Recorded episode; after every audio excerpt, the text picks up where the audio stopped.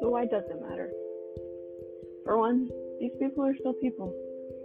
We need to stop looking at them as if they are just incarcerated people, that they're just in jail, and that's their fault. We need to stop thinking once a criminal, always a criminal. Many people don't realize, it, well, sorry, excuse me. Quote, many people don't realize that with a few bad decisions or a few different cards in their life, they could be in the same situation, Salaberry said. People assume that once an offender, always an offender, but there is a science behind how we do corrections. There is the, the perception that adult offenders can't change, and they can. Quote, end of quote, Eckhart.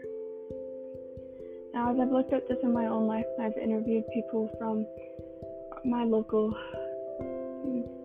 police department and the, my local criminal justice corrections I've noticed the same thing is that they have they don't have the group that they need to support them outside of there. And we get affected by this as well. There's many students that I've seen just go back into the prison system because that's how they're looked at. We need to stop going with the zero tolerance and start looking at how can we make this not a problem anymore.